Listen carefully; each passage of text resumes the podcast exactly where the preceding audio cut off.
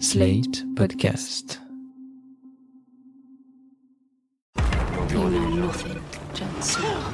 Got a theory. Could be Barney. You never say thank C'est pas faux. you. That's what the money is for. C'est bon, Loulou? The danger. I am the one who knocks. I think that I may be the voice of my generation. Bonjour tout le monde et bienvenue dans PIC TV, le podcast qui décortique les tendances et l'actualité des séries télé. Je m'appelle Anaïs Bordage et je suis en studio avec la toujours très chic Marie Telling. Oh, Salut Marie. Merci Anaïs. Salut. Le saviez-vous Dans les séries comme dans les films, les costumes racontent plein d'histoires. Ils en disent long sur les personnages, sur leur rapport entre eux ou encore sur leur état émotionnel à chaque épisode. Derrière chaque choix de costume se trouvent des costumières, car oui, ce sont souvent des femmes. Katie Irish, Janie Bryant, Amy Roberts, vous ne connaissez peut-être pas leur nom, mais si vos séries préférées fonctionnent aussi bien, c'est en partie grâce à elles. Pour en savoir un peu plus sur ce métier de l'ombre, on a d'ailleurs parlé à Katie Irish, la talentueuse costumière de The Americans, et vous pourrez entendre toutes ses réponses à la fin de l'épisode. Que peut-on apprendre du choix des costumes dans les séries télé? Qui sont ces costumières qui créent le look de vos programmes préférés? On vous dit tout ça dans cet épisode. Mais avant ça, le pic de la semaine. Marie, c'est quoi ton pic Mon pic cette semaine, c'est un pic de frustration et aussi un peu d'impatience. Frustration parce qu'en fait, ça fait un an et demi qu'HBO Max a annoncé qu'ils allaient adapter le roman Station Eleven en série. Et ça fait un an et demi que j'attends cette série avec impatience. Station Eleven, c'est un excellent roman de d'Emily St. John Mandel, qui est une écrivaine euh, canadienne. Et le roman est sur une pandémie de grippe qui dévaste la planète entière en deux semaines à peine. Euh, donc c'est un sujet super fun de nos jours. C'est aussi sur le quotidien des survivants 20 ans plus tard. Ce qui est assez ironique, bien entendu, c'est que le tournage de la série a été interrompu euh, par notre pandémie à nous. Mais ça ne m'empêche pas d'espérer pouvoir enfin voir la série cette année. Le sujet est très télégénique et le casting ultra enthousiasmant avec notamment Mackenzie Davis et Gaël Garcia Bernal. Donc je croise les doigts pour sa sortie en 2021. Et toi Anaïs, c'est quoi ton pic? Alors, mon pic de la semaine, c'est les fesses de Ross Geller. Oh là là. Vous le savez sans doute, mais en ce moment, on regarde Friends dans notre euh, podcast Ami. et j'ai développé un petit crush inattendu sur Ross que je trouve euh, vraiment drôle et vraiment mignon. Inattendu et très perturbant. quoi. Ouais, voilà. Et dans la saison 3, j'ai réalisé qu'il a des fesses sublimes. On dirait deux belles pêches bien souples et juteuses, prêtes à être dévorées. Et ça se voit pas tout le temps parce qu'il porte souvent des pulls très longs et très larges, donc il cache bien son jeu, le petit Ross. Mais maintenant que j'ai remarqué, bah, je vois que ça à chaque fois qu'il est à l'écran. Et je voulais le partager avec vous, comme ça, la prochaine fois que vous verrez Friends, vous y penserez et j'aurai gâché votre expérience pour toujours. J'ai l'impression d'avoir créé un monstre en fait. je regrette, je commence à regretter de t'avoir fait regarder cette série. Sans transition, on passe au sujet de la semaine, l'importance des costumes dans les séries. Les costumes, il y en a dans toutes les séries. Dès qu'il y a une série avec un budget ou un film avec un budget, il y a une costumière qui est là. Et on pense souvent, une des idées reçues sur les costumes, c'est que les costumes ne sont là que dans les films à costumes ou les films d'époque ou les séries d'époque. Mais même dans les séries contemporaines, en fait, dès qu'on voit un acteur dans une série, sa tenue a été pensée, a été conceptualisée par quelqu'un dont c'était le rôle de faire ça. C'est pas un hasard. Et les acteurs ne viennent pas habillés dans leurs habits, enfin leurs habits à eux, quoi. Voilà. Ouais, en gros, euh, le rôle principal d'une costumière, parce que c'est souvent des femmes ou d'un costumier, c'est de trouver les tenues que les acteurs vont porter, ou dans certains cas de carrément les confectionner, les créer de toutes pièces, pour que ça corresponde vraiment à la vision euh, qu'ils avaient. Et en gros, il faut que ça soit évidemment fait en accord avec euh, la vision du réalisateur ou du showrunner, et que ça corresponde à une palette, notamment une palette de couleurs. Donc ils vont faire des storyboards avec des images pour s'assurer que les, le choix des tenues correspond à la vision euh, vraiment de, de tous les autres membres de la production. Oui, et à l'atmosphère de la série, quand on voit Gossip Girl, il y a vraiment, on associe à des tenues, et quand on voit The Americans, euh, dont on va parler avec Mm. Katia Irish après, on associe à une palette beaucoup plus sombre. Ou si vous voyez un film de Wes Anderson, évidemment, enfin les costumes, ils ont un look très particulier qui vont évidemment être assortis au euh, design, enfin au, au décor. Euh, Donc euh, tout ça est pensé euh, vraiment par euh, les métiers de l'ombre euh, de la production.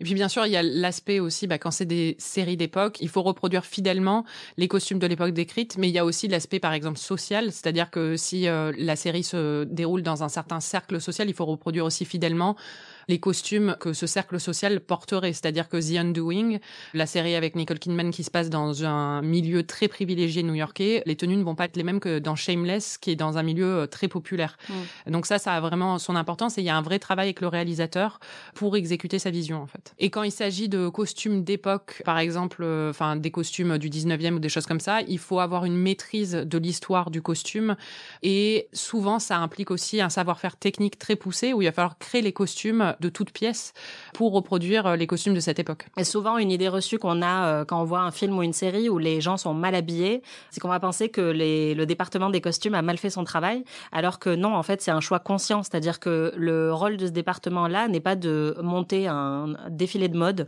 où toutes les tenues seraient plus belles les unes que les autres. Il faut que ce soit en accord, encore une fois, avec la vision du réalisateur ou de la réalisatrice et en accord avec euh, l'idée que se fait la costumière de, de cet univers-là. Donc, si vous voyez des personnages qui sont mal habillés, souvent c'est parce que on a voulu vous montrer quelqu'un qui est mal habillé et que ça va nous dire quelque chose de ce personnage. Oui, il y avait par exemple la série Girls où Anna, la personnage principale, est toujours un peu mal fagotée et surtout ses tenues ne sont pas à sa taille en fait. Mm. Et ça, euh, c'était voulu euh, et c'était volontaire et ça voulait dire quelque chose sur le personnage et sur la façon dont elle s'habille, dont elle présente son corps au monde aussi. Et la façon dont Shoshana est habillée aussi, elle est tout le temps dans des couleurs criardes et des tenues un peu absurdes. Ça aussi, c'était voulu. La costumière l'avait dit à l'époque. Oui, parce que les costumes, ils sont surtout là en fait pour raconter une histoire. Au même titre que le scénario ou la mise en scène, les costumes eux aussi euh, bah, renforcent le récit. Quoi. Ils renforcent le récit et ils créent une identité visuelle pour les personnages. La première chose qu'on va voir souvent sur un personnage, avant même qu'il parle, qu'il ouvre la bouche, c'est la façon dont il se présente au monde et la façon dont il est habillé, il ou elle. Hein. Et donc ça va nous donner des informations, souvent des informations euh, qu'on va pas forcément enregistrer de façon consciente en fait, mais notre subconscient va se dire ah bah il porte des vêtements froissés, ça veut dire quelque chose sur ce personnage, ou bien il est habillé de façon modeste dans un environnement qui lui ne l'est pas, ça veut dire autre chose sur ce personnage. Cette femme est habillée de façon sexy ou de façon voyante, ça va vouloir dire quelque chose sur son personnage. Donc c'est très important et c'est vraiment les premières infos qu'on va avoir. Oui, par exemple, le cousin Greg dans Succession qui a un peu des costumes pas à sa taille. Au début, ça montre qu'il n'est pas du tout à sa place dans l'univers dans lequel il atterrit. Ou par exemple, une femme fatale dans un film noir, avant même qu'elle ait prononcé le moindre mot, et en plus, bon, généralement, elle parle pas beaucoup, mais on voit qu'elles ont des longues robes hyper sexy et ça nous dit tout de suite, bah, c'est une femme fatale, C'est un raccourci. En fait, un bon costume va indiquer si un personnage est à sa place ou s'il jure avec son environnement, euh, s'il se démarque des autres, ou par exemple s'il a choisi une tenue très voyante, peut-être que ça nous dit quelque chose sur sa psychologie, qu'il a envie de se faire remarquer, ou que c'est quelqu'un qui est euh, passionné par la mode. Enfin, vraiment, ça nous donne plein d'informations sur le caractère du personnage. Souvent, ça peut raconter une histoire carrément. Par exemple, bah maintenant, tu es une experte de Friends. la première scène de Friends où on voit euh, Rachel qui arrive, Jennifer Aniston, c'est Ross qui dit euh, je veux me remarier et Rachel arrive en robe de mariée. Et là, d'un coup, la robe de mariée, mais qu'est-ce que ça signifie? C'est qu'on la voit de suite comme l'idéal de Ross. Et donc, la relation qu'ils vont avoir est établie dès la première image de Rachel dans cette robe, rien que par le costume en fait, avant même qu'elle ouvre la bouche. Ouais, c'est clair. En gros, c'est ce qu'il faut vraiment retenir, c'est que un costume, c'est un raccourci visuel qui va nous donner plein d'informations de manière discrète mais très efficace. Comme tu le disais, ça fonctionne vraiment au niveau du subconscient. Et c'est pour ça que, par exemple, on va, on va retrouver la même chose avec les coiffures. On a souvent une brune et une blonde dans des séries ou dans des films. Bon, c'est un raccourci un peu sexiste, mais c'est pour nous permettre tout de suite de distinguer les deux femmes euh, de la série ou du film. Et souvent, elles ont des personnalités opposées en plus. Et c'est un raccourci visuel, quoi. Et par exemple, euh, dans Better Call Saul, la personne qui est en charge des coiffures a dit que la, la coupe de cheveux de Kim Wexler et notamment sa queue de cheval en disait très long sur euh, ses émotions intérieures puisqu'en gros elle est toujours un peu tirée à quatre épingles elle a les cheveux bien plaqués en arrière et une queue de cheval euh, hyper bien euh, modelée et dans les épisodes où elle se sent pas bien où elle perd un peu pied bah, sa queue de cheval commence à être un peu défaite on sent qu'elle y a accordé moins d'attention et donc ça nous donne des indices qui sont vraiment infimes mais qui en disent beaucoup en fait sur l'état du personnage au moment où cette scène là est tournée. Et quand on commence à prêter vraiment attention au costume, on se rend compte qu'il joue différents rôles et qu'il révèle vraiment, comme tu dis, des choses sur la psyché des personnages. Et là, on est obligé de mentionner un blog qu'on adore, qui est euh, des blogueurs euh, Tom et Lorenzo. C'est deux blogueurs américains euh, qui sont en couple et l'un d'entre eux a étudié le cinéma, l'autre a étudié la mode et ils ont combiné leur passion en analysant beaucoup de costumes de films et de séries. Et ils sont devenus très célèbres pour des chroniques qu'ils faisaient sur Mad Men qui s'appelaient Mad Style, où ils analysaient en profondeur les tenues de chaque personnage et la signification des tenues.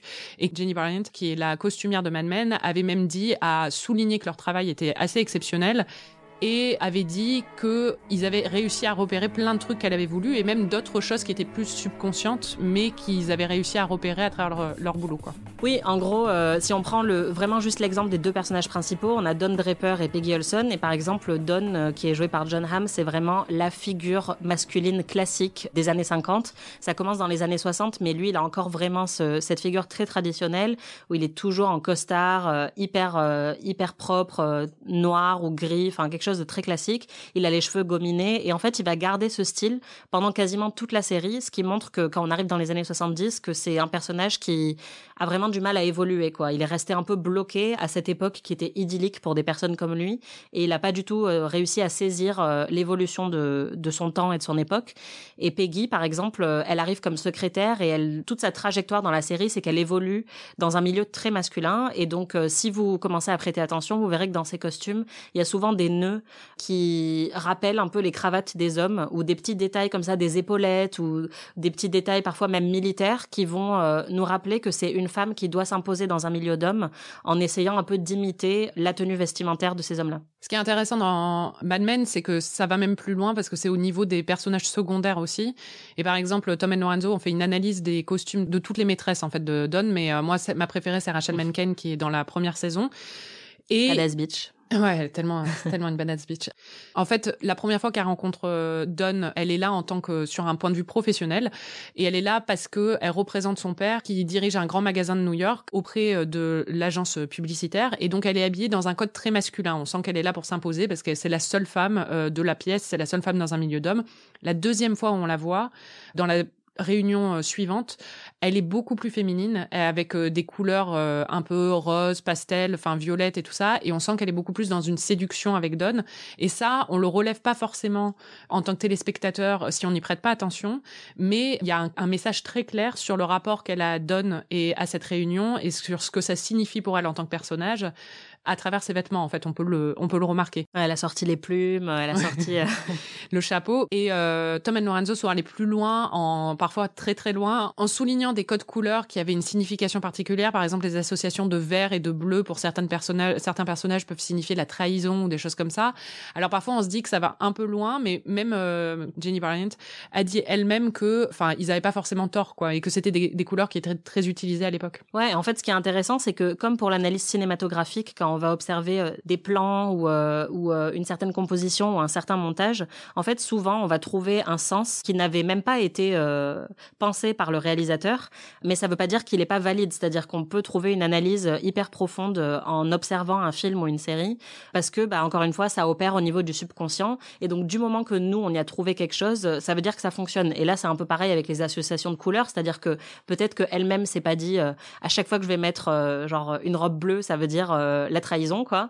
Mais euh, si ça a fonctionné sur Tom et Lorenzo, ça veut bien dire qu'il y a une espèce de mécanisme qui qui se met en marche où on où on va lier ensemble toutes les scènes qui ont un peu ce même code couleur. Et c'est pour ça que c'est hyper important les costumes, même quand c'est pas pensé de manière aussi euh, profonde par la costumière elle-même, quoi. Mad Men, c'est vraiment l'exemple incontournable de scénarisation euh, des costumes, mais on peut appliquer ce genre d'analyse à toutes les séries hein, et sur différents niveaux. Ouais, par exemple, euh, parfois on choisit un costume juste pour euh, une raison très pratique. Dans Poupée russe, dont on vous a déjà parlé dans d'autres épisodes, où Nadia, l'héroïne, est bloquée dans une boucle temporelle où elle fait que mourir et ensuite se réveiller et mourir et ensuite se réveiller. Elle fait que se casser la gueule. parfois, elle est en sang. elle tombe dans le métro et donc ils ont choisi de lui donner une tenue noire parce que c'était juste plus pratique pour un peu toutes les catastrophes qu'elle subit dans la série, parce que ça tâche moins. Et donc, c'était plus facile euh, pour elle. Et en plus, c'est vrai que ça correspond aussi à son humeur euh, mhm. dans la série parce qu'elle est assez sombre et un peu déprimée. Quoi. Oui, et puis après, il peut y avoir une portée symbolique. Par exemple, dans la, la mini-série Sharp Objects, dont on a parlé plusieurs fois euh, parce qu'on adore cette série, le personnage de Camille, qui est joué par euh, Amy Adams, c'est une journaliste alcoolique qui revient dans sa ville natale pour enquêter sur des meurtres. Et en fait, elle est toujours couverte des pieds à la tête. Et au début, on ne sait pas trop pourquoi et on le remarque pas forcément. Et en fait, on découvre que c'est pour cacher des cicatrices d'automutilation. Et c'est aussi pour cacher son mal-être. Tandis que Ama, qui est sa petite elle a une personnalité très ambivalente et on le voit clairement à travers ses costumes où elle représente à la fois deux identités féminines très distinctes. D'un côté, la Vierge et la putain, c'est-à-dire qu'elle s'habille comme une petite fille un peu très sage et idyllique quand elle est avec sa mère, avec des robes à col Claudine et tout. Et tandis que quand sa mère n'est pas là et qu'elle se balade dans la ville, elle est en tenue très très courte pour une jeune fille de son âge qui a 15-16 ans. Ouais, et en fait, euh, ça illustrait vraiment, enfin, ça vient renforcer le propos de Jean-Marc Vallée, puisque l'idée, c'était très clairement de faire une critique avec cette mini-série sur euh, les codes féminins très euh, restrictifs, en fait, les cases dans lesquelles on doit, on doit rentrer en tant que femme. Et donc là, bah, elle, elle représente un peu ces deux opposés qui nous enferment un peu, parce que que tu sois vierge ou putain, en vrai, tu peux pas gagner. Ça permet de souligner le propos du réalisateur, c'est-à-dire que les costumes sont là comme l'écriture de scénario, comme la mise en scène, comme chaque élément en fait de la production. Ils viennent tous renforcer un thème commun qui a été décidé dans des réunions, etc. Et on va souvent plus prêter attention à la mise en scène et à l'écriture. Mais en fait, les costumes sont tout aussi importants pour renforcer ce point-là. Parfois, il peut y avoir aussi une portée un peu onirique dans les costumes. Par exemple, une série qu'on adore qui est euh, Crazy Ex-Girlfriend, qui est une série musicale, qui est sur une jeune femme qui a des problèmes de santé mentale et qui a tendance à un peu à imaginer euh, sa vie à travers des numéros musicaux dans sa tête.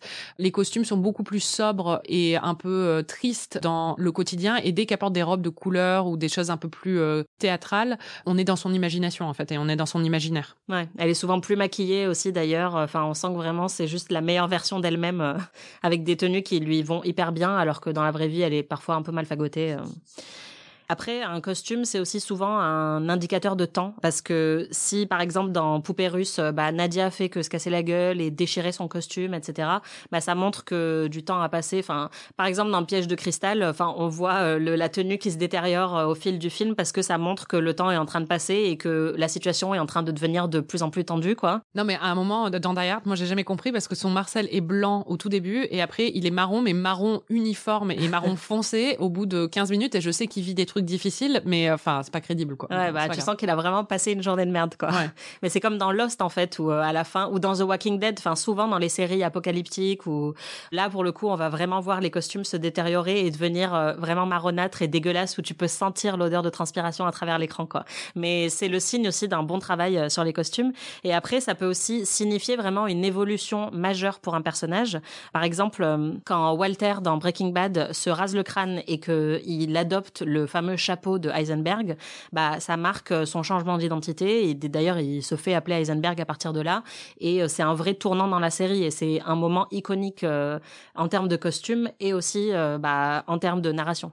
Comme on disait tout à l'heure, il y a aussi un aspect historique dans les costumes, mais là aussi, ça veut pas dire qu'il n'y ait pas de décision éditoriale. C'est-à-dire que c'est pas parce qu'une série se déroule à l'époque de la Régence, qui est l'époque où bah, tous les films, par exemple, de, sur, euh, de Jane Austen, enfin pas les films de Jane Austen, les adaptations de, de romans de Jane Austen. Ciné cinéaste. Jane, Jane Austen, voilà, euh, se déroulent. C'est pas pour autant qu'il n'y a pas de décision éditoriale par rapport à ça et scénaristique. Et par exemple, la série euh, La Chronique des Bridgerton qui vient de sortir sur Netflix, il y a un choix très très clair au niveau des costumes où ils ont adopté les codes de la Régence avec euh, la taille empire qui était très célèbre à l'époque, mais les couleurs sont beaucoup beaucoup plus vives et il y a un espèce d'anachronisme à travers les costumes qui nous indique bon déjà que c'est une série Netflix, mais aussi déjà que c'est de la merde, mais aussi que ils ont essayé de faire quelque chose et euh, dès qu'on voit en fait la bande annonce, on comprend que c'est pas censé être euh, une série comme une autre quoi, enfin que c'est pas censé être une autre série en costume, même si ça vaudrait peut-être mieux. Mais en plus, même dans la série, après, je lisais une interview de la costumière qui explique que bah il y a une famille qui est euh, censée être euh, plus nouveau riche et moins acceptée par euh, le cercle des aristos de la série. Elle, elle est habillée en couleur criarde, tandis que la famille plus aristocrate et plus bon chic, bon genre, avec euh, les enfants, où les enfants sont tous beaux, sont tous dans des couleurs pastel. Donc même à l'intérieur de la série, il y a ces codes. Euh, et c'est pas parce que on est restreint par des codes d'époque qu'on ne peut pas justement prendre des libertés à travers ce qu'on dit sur un personnage ou un autre euh, dans, dans le design en fait des costumes. Oui, d'ailleurs, ça correspond bien à, aux propos un peu colorblind de, de la série, bon, même s'il a été un peu critiqué, mais en gros, tout de suite, les costumes indiquent que on est dans un univers qui est pas vraiment réaliste, quoi, et bah qui est un peu éloigné de l'histoire euh, telle qu'on la connaît. Et après, par exemple, on a un peu l'extrême opposé qui est The Crown, où là, pour le coup, euh, c'est quasiment de la docu-fiction, puisqu'on se base vraiment sur euh, l'histoire de la royauté. Mais la famille royale veut que vous sachiez que ça n'est pas de la docu-fiction. Ouais, voilà, c'est ça. c'est de la fiction.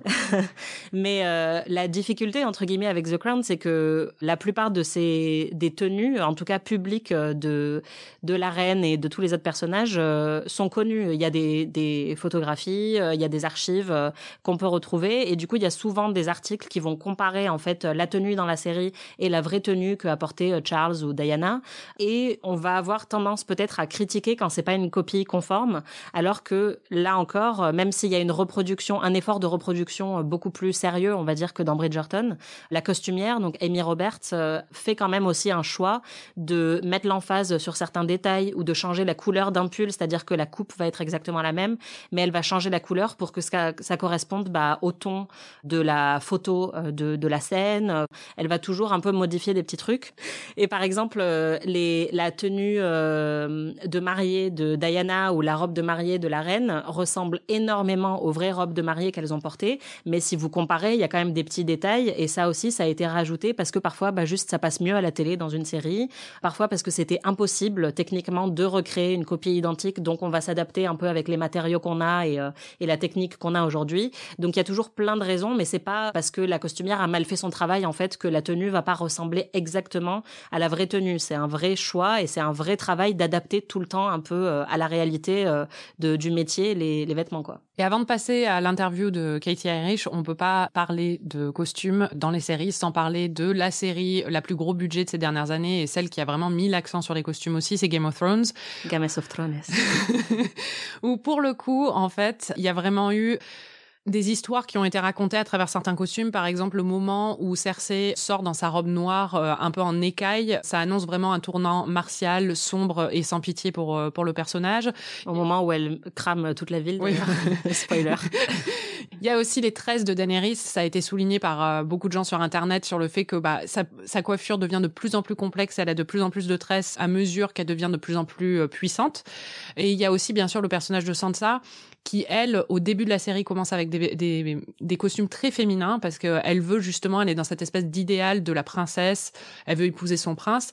Et au fur et à mesure de la série et de tous les traumatismes qui vont lui arriver, elle euh, masculinise de plus en plus euh, sa garde-robe, mais surtout, elle adopte de plus en plus les codes du Nord dont elle est originaire et qu'elle reniait un peu au début, mm. jusqu'à la fin à avoir vraiment des tenues qui sont très sombres, très sobres et avec beaucoup de références au loup des Stark.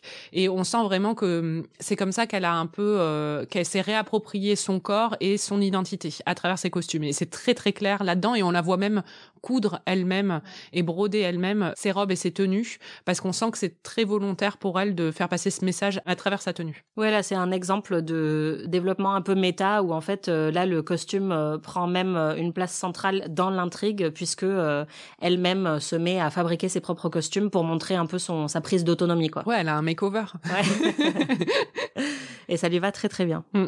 Bon, on vous parle beaucoup du rôle des costumières, mais le mieux c'est encore qu'elles en parlent elles-mêmes. Hein. Oui, Anaïs, tu as interviewé Katie Irish, la costumière de The Americans, une série qu'on adore. Alors pour ceux qui ne connaissent pas The Americans, c'est une série d'espionnage, mais aussi un drame familial sur deux espions du KGB qui sont infiltrés aux États-Unis dans les années 80 et qui sont passés en fait pour des Américains et qui ont deux enfants et qui sont un peu la famille américaine modèle. Euh, sauf qu'ils sont russes. Sauf qu'ils sont russes et qu'ils espionnent. Et c'est une excellente série. Si vous l'avez pas vue, vraiment, vous devriez. Euh, personnellement, vraiment, la garde-robe d'Elizabeth Jennings est ma garde-robe idéale. Donc vraiment, j'étais très enthousiaste de découvrir ce que Katie Irish allait dire. Et c'est disponible sur Amazon et Canal+. Euh, en France. Oui, et donc euh, Katie Irish m'a parlé bah, notamment de l'attention méticuleuse euh, qu'elle accorde à chaque personnage, et notamment le personnage d'Elisabeth, puisque effectivement c'est un peu une contradiction ambulante. Elle est communiste euh, soviétique et, donc anticapitaliste, mais en même temps elle adore la mode, elle est toujours trop bien sapée.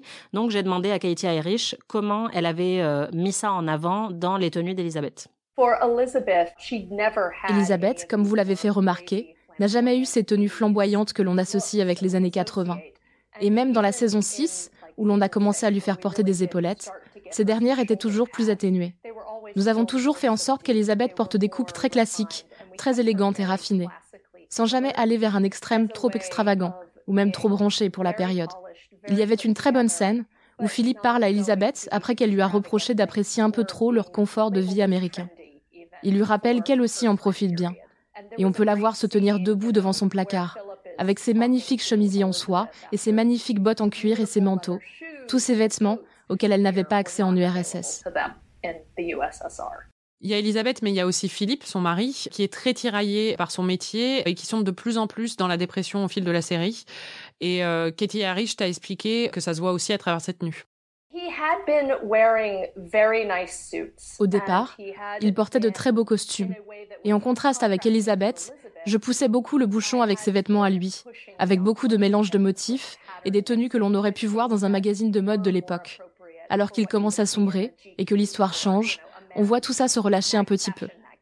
On voit sa palette de couleurs s'assombrir de manière significative, les textures de ses vêtements deviennent plus rêches et d'inspiration plus soviétique, et on le voit revenir de plus en plus à une identité visuelle soviétique.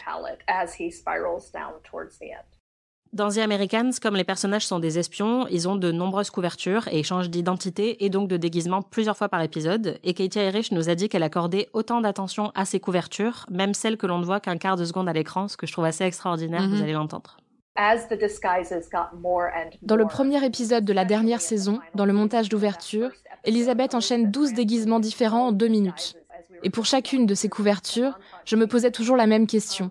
Qui sont ces gens? Je sais qu'ils ne seront à l'écran parfois que 20 secondes, voire moins. Mais si vous pouvez me dire que c'est une mère célibataire qui a deux boulots et qui prend des cours du soir, ça y est. Je comprends qui est cette femme et comment elle s'habille.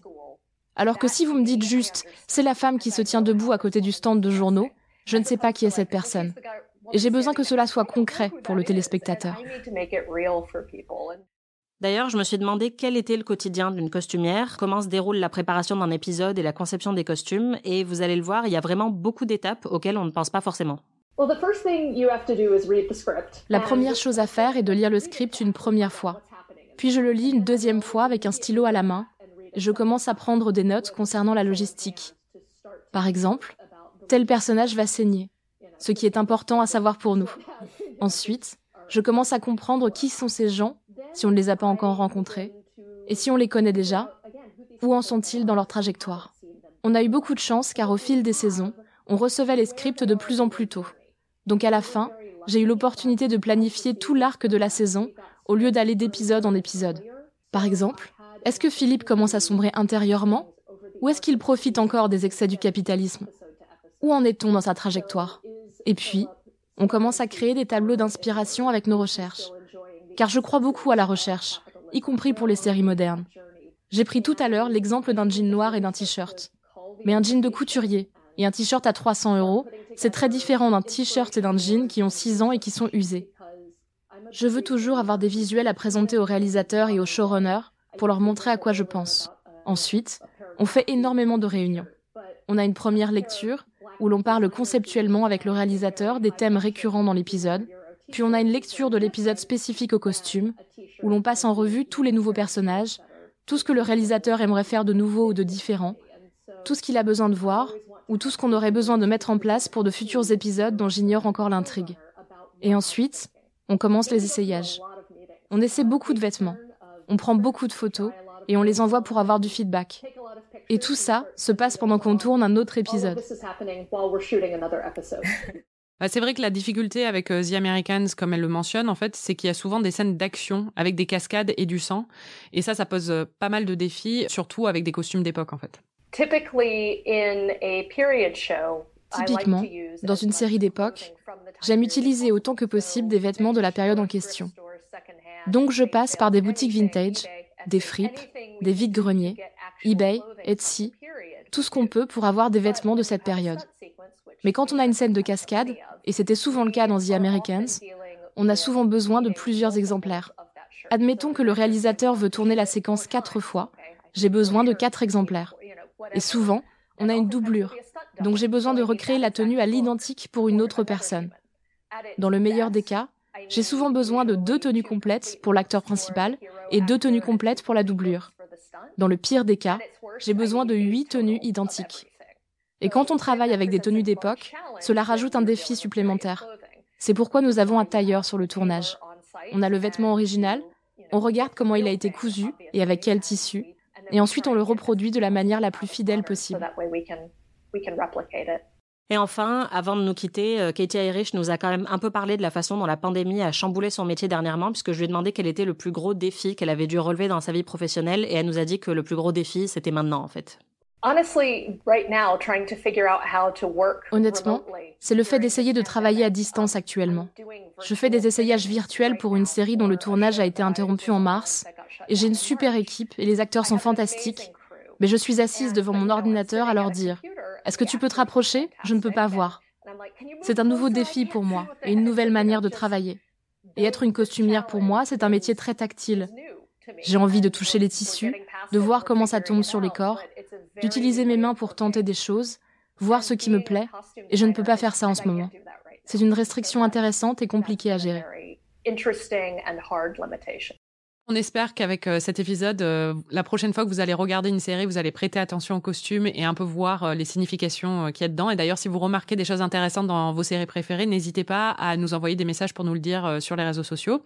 Et si vous avez envie d'en savoir plus sur le métier de costumière et sur les coulisses de The Americans, vous pouvez trouver l'intégralité de notre interview avec la costumière Katie Irish dans un article spécial sur slate.fr. Donc on vous donne des devoirs pour Exactement. le prochain épisode, analyse de costumes, devoirs sur table, et on attend euh, avec hein. impatience euh, vos, euh.